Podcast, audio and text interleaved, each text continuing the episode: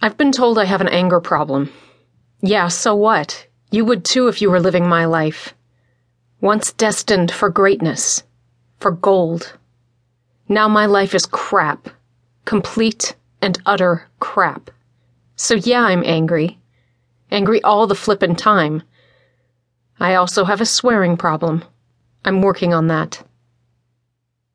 The focus of my anger at this moment is twofold the TSA and my brace. My stupid brace. Always that.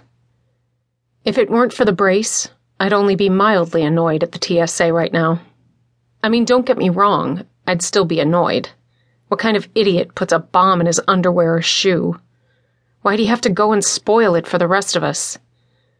That kind of imbecile deserves to have his franken beans blown off. Okay, so my anger here is actually threefold and includes the Egypts who attach bombs to their privates to blow up planes.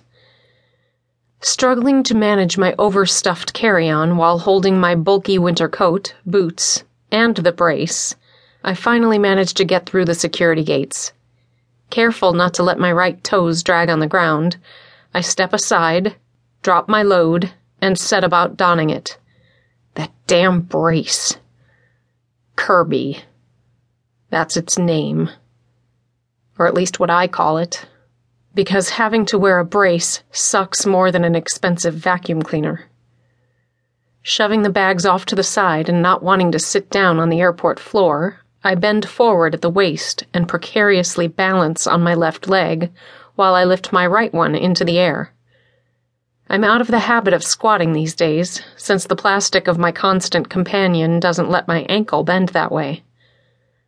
Sliding Kirby beneath my dropped foot, I quickly get my limp, numb, useless right leg safely encased in its flesh colored plastic tomb. It reminds me of a coffin because my foot just lays there for all to see. Dead. One nylon Velcro strap across the ankle, another around the calf, and I'm good to slide my useless appendage into my Ugg. Yes, I know. It is like the worst possible choice in shoes, other than flip flops, which I'll never be able to wear again. But I rationalize, like I do with so many other things, that my bad foot is fully supported in the brace, so the supportiveness of the shoe itself doesn't matter. I do completely ignore the fact that I have another leg and foot that is working for the most part. My physical therapist doesn't buy my rationale, but whatever. Let her walk, or limp, a mile in my shoes and see how she likes it. I am getting light-headed from being bent over, and I'm sure my ass in the air isn't the most flattering view. But a girl's gotta do what a girl's gotta do. I'm sure the underwear bomber felt the same way, but I mean, who would ever think that that was a good idea? The real reason I like the Uggs is that they hide the ugliness that is Kirby. I look pretty normal wearing them.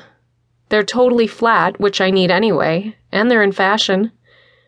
Don't know what I'll do when they become passe, but like so many other things in my life right now, I'll cross that bridge when I come to it. So here I am, keister in the air, just getting ready to lift my left foot up. Balancing on my right leg is always a bit dodgy, so I have to mentally psych myself up for it. The brace gives me some stability, but it is still not a skill in which I excel. The last thing I want to do is fall down in the middle of a busy airport. I open up the mouth of the boot and as quickly as I can slide my left foot in. When I put my foot down, my weight shifts back slightly and my rear end bumps into something. Not something, someone. A man, to be precise. A man's crotch, to be even more precise.